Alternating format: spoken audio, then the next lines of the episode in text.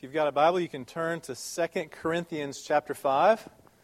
This morning we have only one verse. The scripture reading a moment ago was rather long. The sermon scripture reading will be rather short to balance that out a bit. Last week we looked at a parable of Jesus, a very uh, commonly known parable, to see what the Bible calls justification.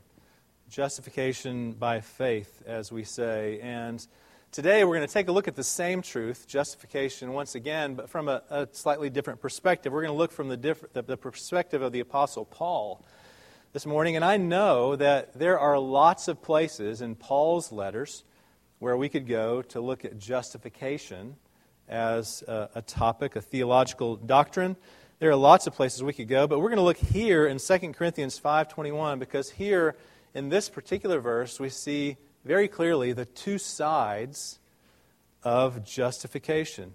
So I'm going to read that verse, but a few words before and after for the sake of context. I'll actually start in the middle of verse 20. This is what Paul writes to the Corinthians and to us as well.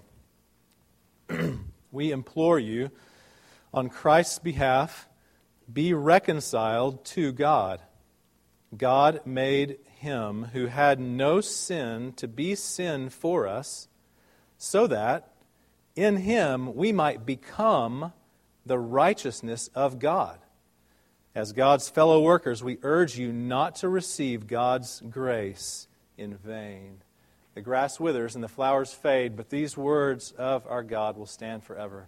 Father, we pray that you would open our eyes and grant to us your Spirit so that we can recognize the beauty and the power of your good news in Jesus and that we might believe. We pray in his name and for his glory. Amen. You may be seated.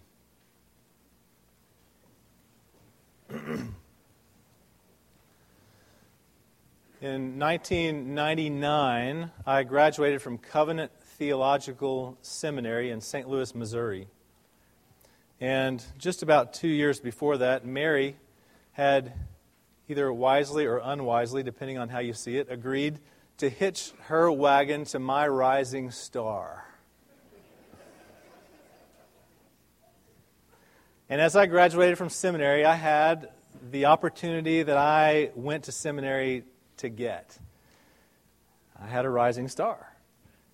I had the opportunity to go and work with Reformed University Fellowship, RUF, which is, as many of you know, our denomination's campus ministry. And I had been given this opportunity to go and, and interview for a, a possibly a, a, job with RUF in ministry on a campus. And they were going to pay me less than half of what I had made four years before as an engineer. So why would I want a job like this? But I did. I did want this job. And I went down to Georgia to interview. Um, and sat in a, a, little library room in a church, an old Presbyterian church there in Macon, Georgia, with the campus ministry committee of that presbytery. And they interviewed me. They talked about, you know, what, why do you want to work with RUF and tell us about your background and what would you do with college students and various things like that. And then after that interview, they sent me out in the hallway so they could kind of talk for a little bit.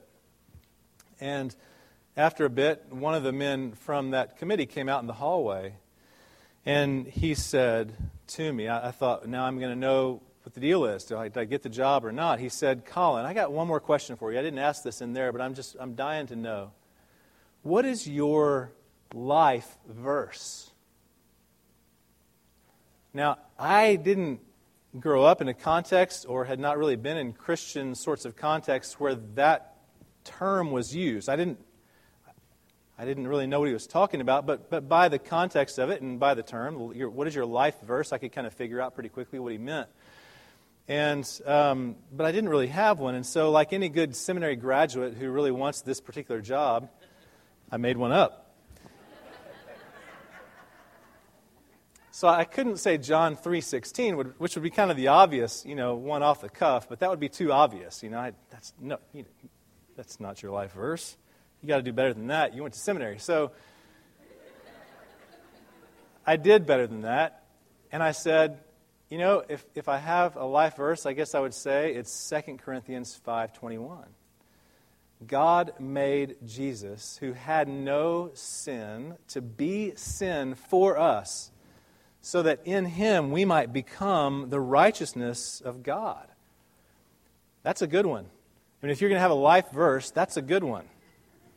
And I knew it, and I was glad. I, I came up with a good one, and, and he liked that. I, you know, I said, if that's not true, if that verse is not true, then let's all just eat, drink, and be merry, for tomorrow we die, and there's really no other hope.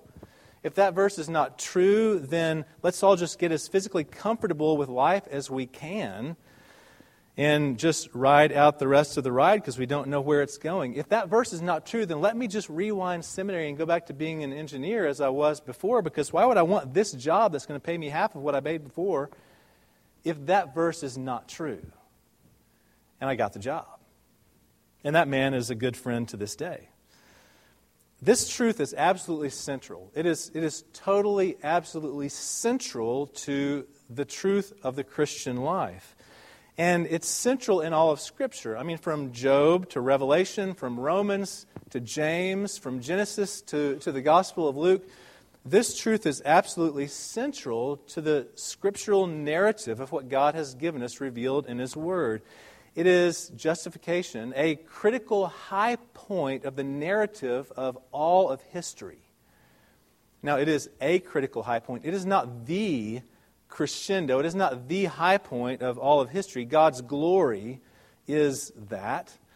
But justification is a central and non negotiable part of how God makes his glory known to all of his creation. And our understanding of it, our apprehension of justification, shapes and reconfigures every interaction that we have with God and with each other, for that matter. It's that central, it's that crucial to us.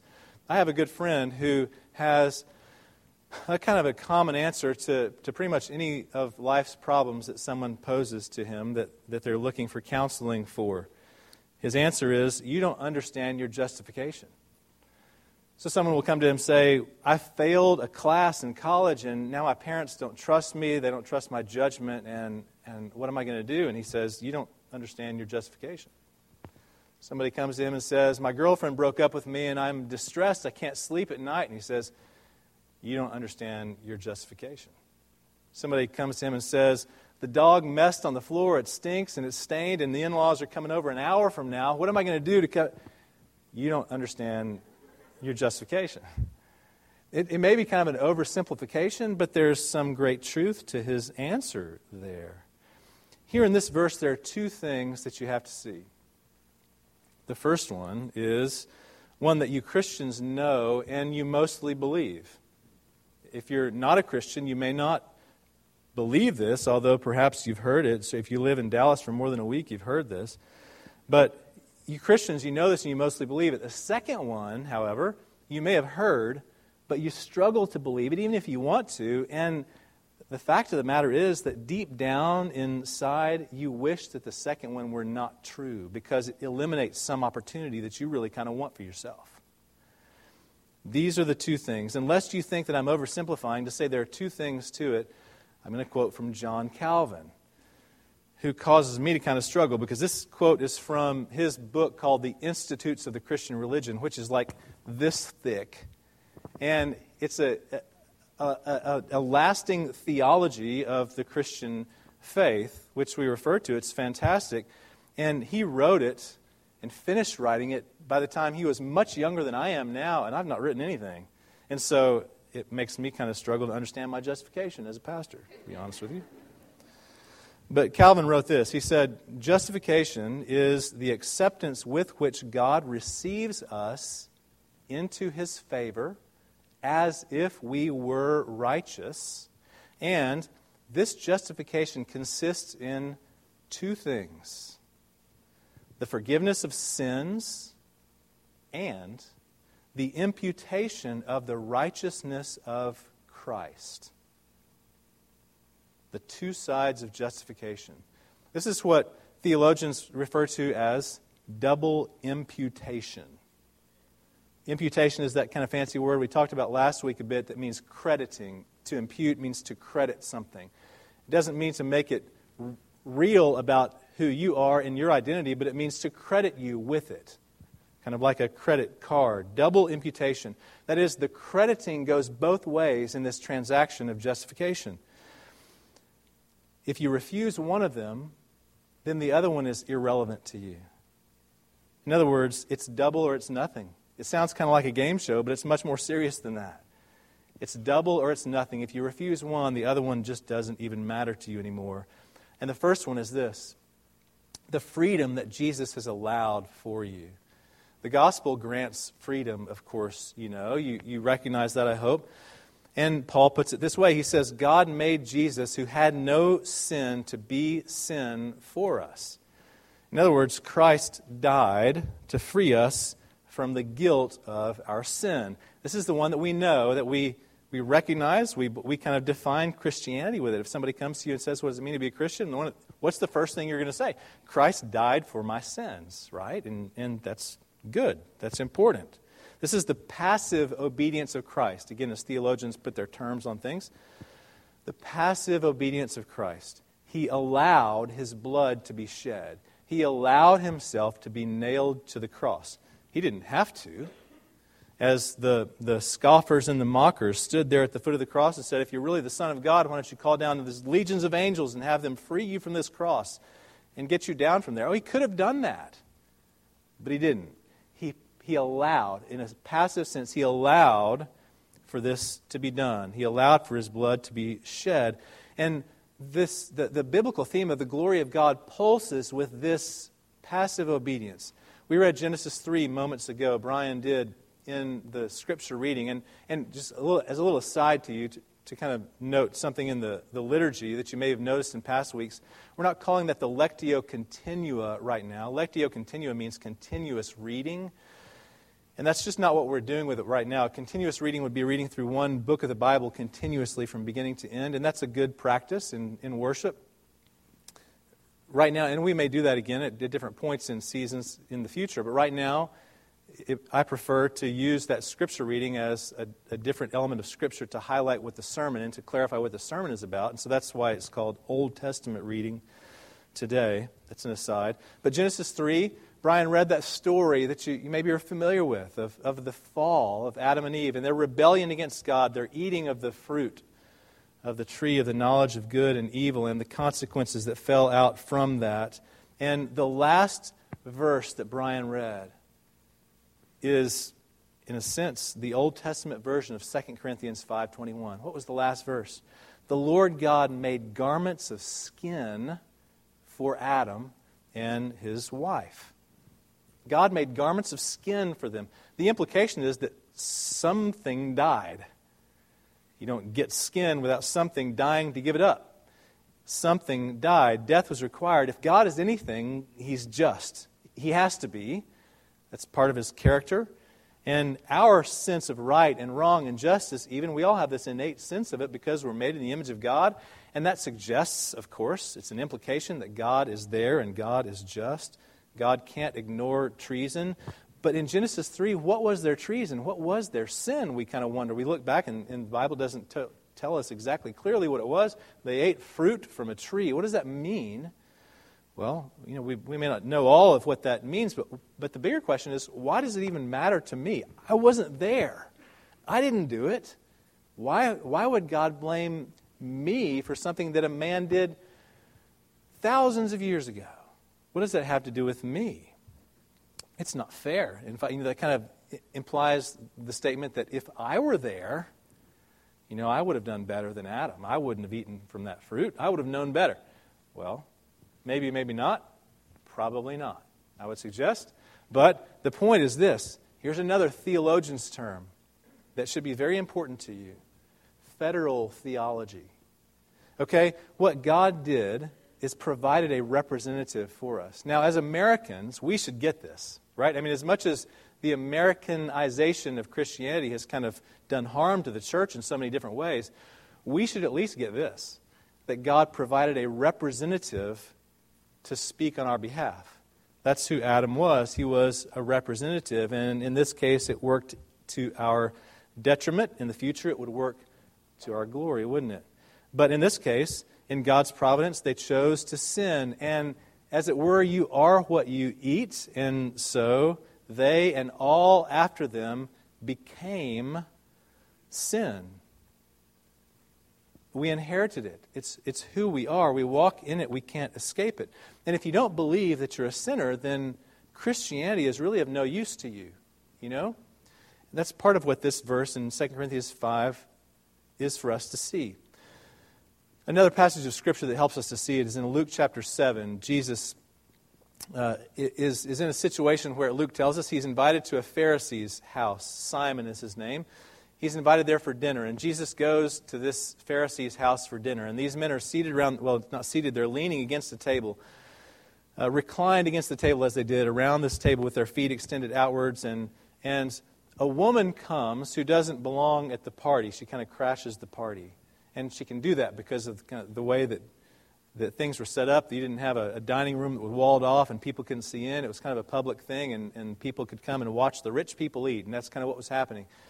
And this woman came, and, and she was uh, a woman of the night, some would, would say. You know, someone who, who uh, was, uh, did not belong with a religious teacher, we might consider.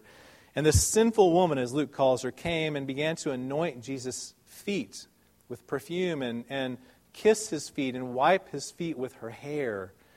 And Simon the Pharisee begins to wonder if he only knew who this woman was, he would not let her do this to his feet. He would not let her touch him. And Jesus, of course, being the reader of minds, knows what he's thinking, and he says to Simon, Simon, I, let me tell you something. Two men owed a debt. One was a little, one was a lot. Neither one could repay, and so their debts were forgiven to them. Now, which of these men do you think will be most grateful? And Simon said, Well, of course, the one who was forgiven the most. And Jesus says, Well, yes, that's exactly right, Simon. Thank you. You've answered correctly. He says, When I got here, you gave me no water to wash my feet, but this woman's been washing my feet with her tears. When I came here, you gave me no kiss to welcome me, but this woman has been kissing my feet since she came. When you got when I got here, Simon, you gave me no oil to anoint my head, but this woman has been anointing my feet with perfume. In other words, Simon, the one who has been forgiven much loves much. He says, This woman knows she's a sinner. She knows her identity. Your sin, you have to recognize, as did this woman, is not so much what you do, but it's who you are. It's, it's your identity. It's not something that you can just kind of stop and shed like an unneeded layer of clothing. It's who you are and you can't escape it. It is your identity apart from Christ. The gospel is that Jesus assumed that identity for you. In other words, he who had no sin became sin. He was made to be sin, Paul says. The credit of justification begins by going from you to God. You don't bring nothing to the transaction.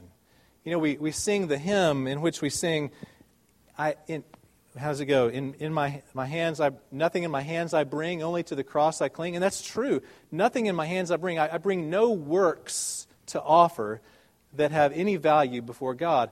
And yet you do bring something. What do you bring? You bring yourself and your identity is sin. You can't escape it. And so Paul wrote this, this verse to a church that was full of it. You know, the Corinthian church had all kinds of troubles. In his first letter that he wrote to them, he wrote about all the conflicts that were there. They had conflicts over preference of teacher. You know, some like Paul, some like Apollos, somebody like, like somebody else. And, and they're arguing over who's the better teacher. They have conflict over immoral actions among their uh, congregation and their families. They had conflict over civic disputes and reasons for marriage and eating certain foods or not eating foods. They had conflicts over how they came to the table together. And then in the second letter, which is what we have before us now, Paul wrote this one because he had changed his visiting plans to come back and see them. And some of them had raised doubts among each other about the reliability now of Paul and therefore of his gospel. And so Paul wrote this letter to them saying, I don't need to defend myself to you. for your own good and for your own weakness of heart, I'm going to explain to you I changed my plans because of this, but I still hope to come and see you. But he says to them, in essence, Corinthians, you don't understand your justification. And I do. I don't need to defend myself to you. Listen, you are not forgiven unless fill in the blank. You're not forgiven except for fill in the blank. You're not forgiven in the event that you fill in the blank. You're not forgiven until you do this. No, none of that. You are forgiven because God made Jesus, who had no sin, to be sin. And that's all. But mostly you believe that, right? I mean, mostly you believe that, you know that. And, and again, that's kind of what you describe Christianity as when somebody might ask you about it. But the more difficult part is the second part you don't believe that he lived for you. You believe that he died for you, but you don't believe day to day that he lived for you. If Jesus died for your sins and then left you with a clean slate, then you may as well have nothing at all. I mean, you have to understand that this was one of the urgent priorities of the Protestant Reformation because at the time, the theology was implying to people that Oh, God will forgive you for your sins, be baptized, confess your sins, and be forgiven. And now you can start over. Now you can start fresh and try again. Well, you know, that kind of defines much of American evangelicalism, oddly enough, because it defines our hearts. It's just who we are. Okay, you can forgive me for my sins, but now let me do something. We want to do something. We want to have something to offer. And Paul says, no, we urge you not to receive God's grace in vain. Do you know what that means? It means that if you take the first part but not the second, you've received God's grace in vain. It is of no value to you. You take double or you take nothing.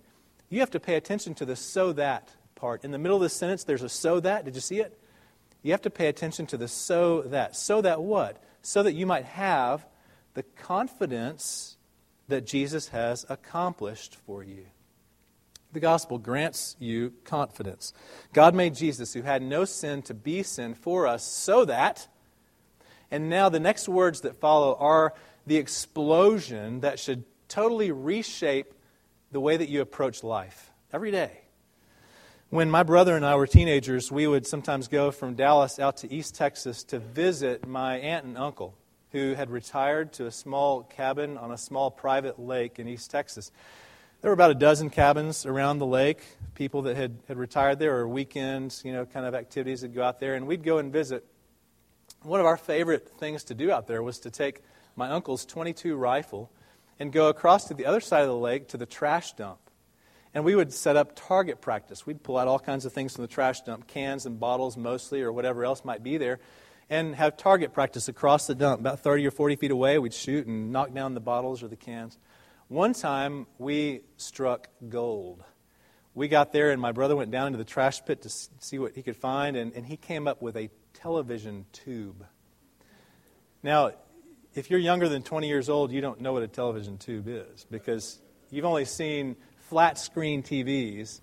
But back when I was a kid, a teenager, televisions had a screen, but they also were like eight feet deep because they had this big glass tube inside, which was what made the television function. They weighed a thousand pounds. You, you, can ask your parents all about that, kids, and they'll tell you, "Oh, my TV was this big, but it weighed a thousand pounds." And he came up with this glass television tube. No, the plastic casing was gone; it was just the glass television tube. And we set it up on the other side for target practice. Now, what we hadn't thought of or didn't have reason to know is that a television tube is a vacuum. Inside, there's nothing. There's not even air. It's been vacuumed out. There's a vacuum inside of there. That's part of how the television tube would work. So we set that thing up on the other side and we thought, this will be really cool. And my brother took aim and, and, and fired at that television tube across the, the trash pit. And as soon as the gun went pow, the whole world went into slow motion. I can still see it today my brother hit that thing right on, right in the middle. I, mean, I remember seeing the whole of the bullet form in the middle of that television tube. And then, as the air sucked into that vacuum of that thick glass tube, the glass is thick, cracks formed, and that thing exploded. We didn't know it was going to happen.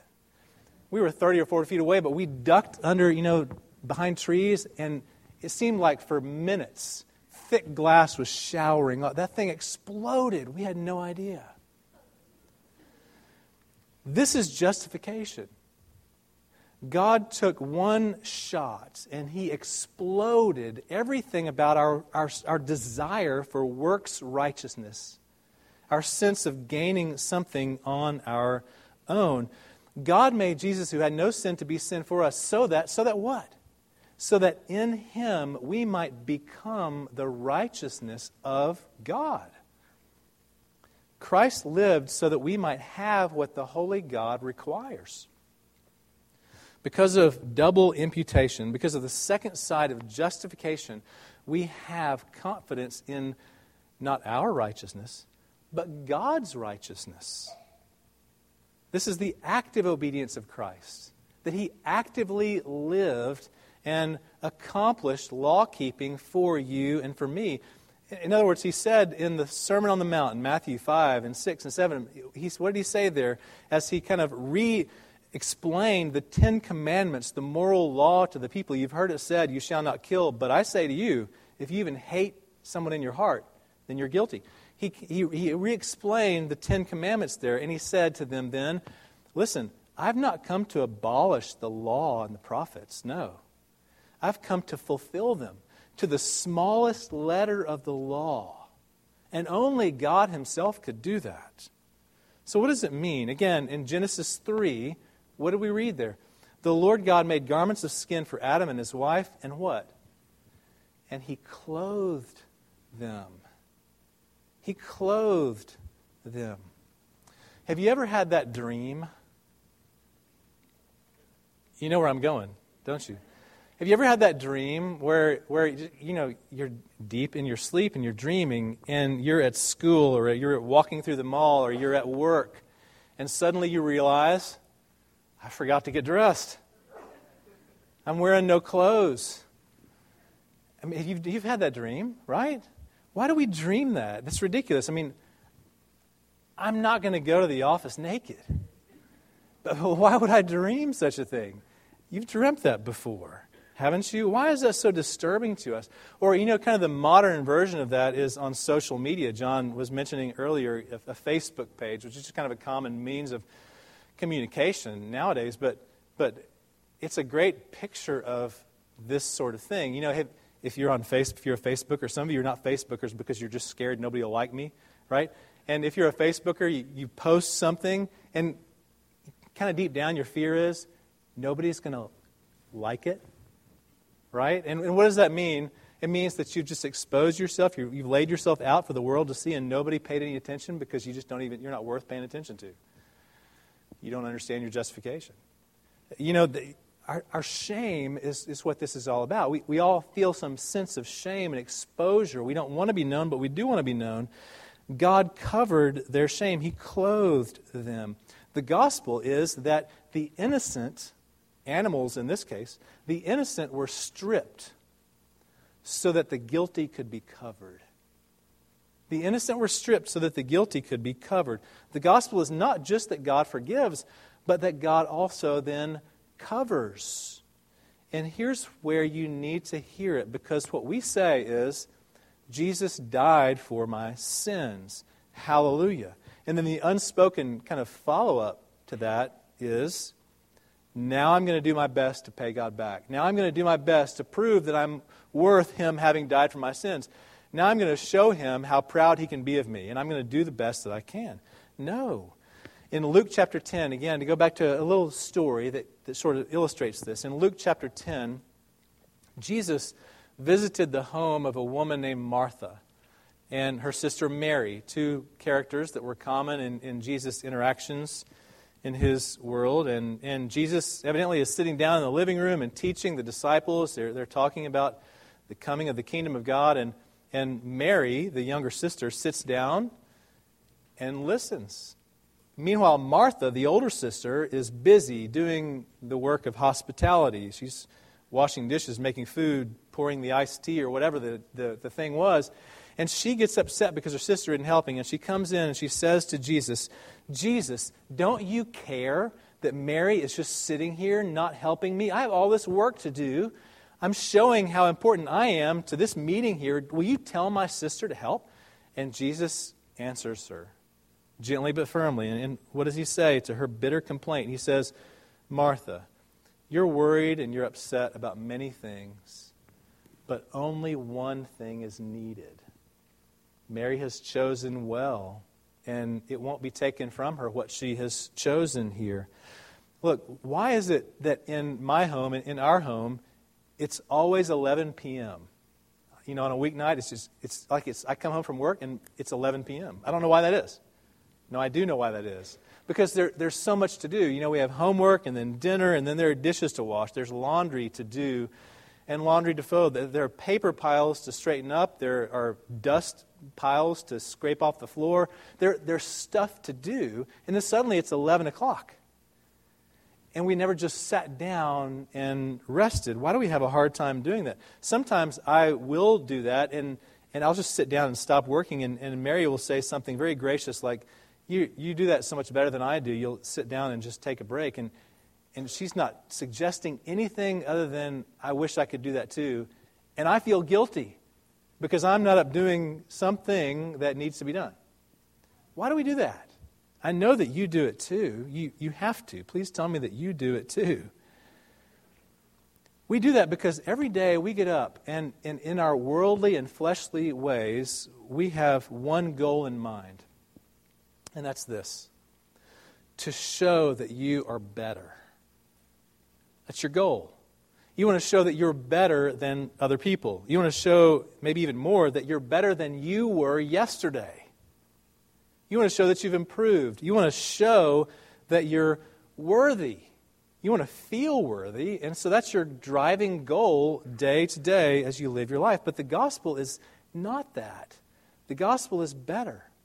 The gospel is that you have in Christ a new identity. That because of the double credit of justification, you now not only are forgiven, but you are the righteousness of God Himself. You are that. And if God sees you as spotless and perfect in the gospel, and yet you don't buy it, you don't buy it. Jesus finished this already. Why don't you buy it? Why, why is His not good enough for you? Why? Because you don't understand your justification. That's why. Justification is an explosion that should make you duck for cover and then stand up and say, That's really cool. And then live in it.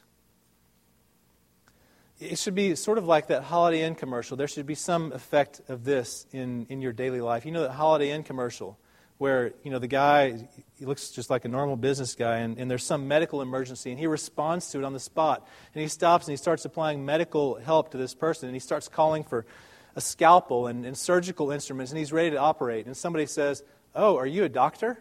And he says, Well, no, but I did sleep at a Holiday Inn last night. Your justification should be, should be sort of like that for you. It, it should, it should be sort of a, a sense of someone says to you, How can you pray like that? Are you some sort of a saint? And your answer is, Well, no, but I am justified by faith. I do have the righteousness of Christ. Somebody says to you, How can you forgive that person like that? I could never do that. How can you do that? Are you crazy? Well, no, but I am justified. Somebody says to you, How can you endure that hardship? You must be superhuman or something. Well, no, no, I'm not, but I am justified. And there should be some sense in which you can say, I know that I don't look like much. I know that there's not much to me, but I do know that I am justified by faith in the righteousness of Christ Himself. You wake up every day with one goal in mind, which is to show that you're better, which means that you think that you're somehow lacking. But everything that can possibly be yours is yours in Jesus. Everything you could possibly have that matters is yours in Jesus.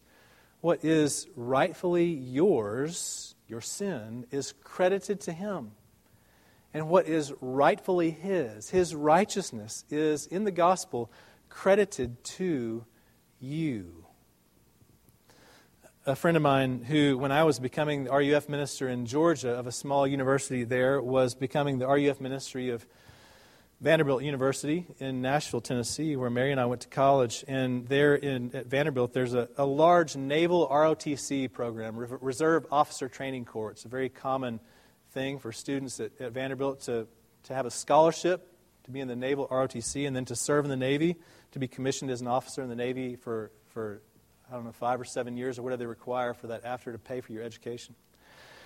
And my friend had a student in his RUF ministry who was in Naval ROTC. And he did his uh, Navy ROTC deal for four years. And as, as, the, as his college career was kind of winding down, uh, the, uh, the, the circumstances of the military and, and the world was such that the, the United States military was beginning to pare back. And, and this sort of thing hadn't been done before.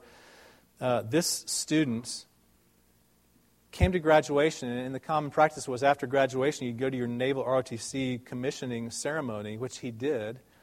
And he went to his ceremony, and he, he had been told this was going to happen, and it did. He went to his ceremony, and he was simultaneously commissioned as a second lieutenant in the United States Navy with all the rights and privileges that come with being a United States military veteran. Those things were all bestowed upon him. Simultaneously, that and also honorably discharged from the United States Navy.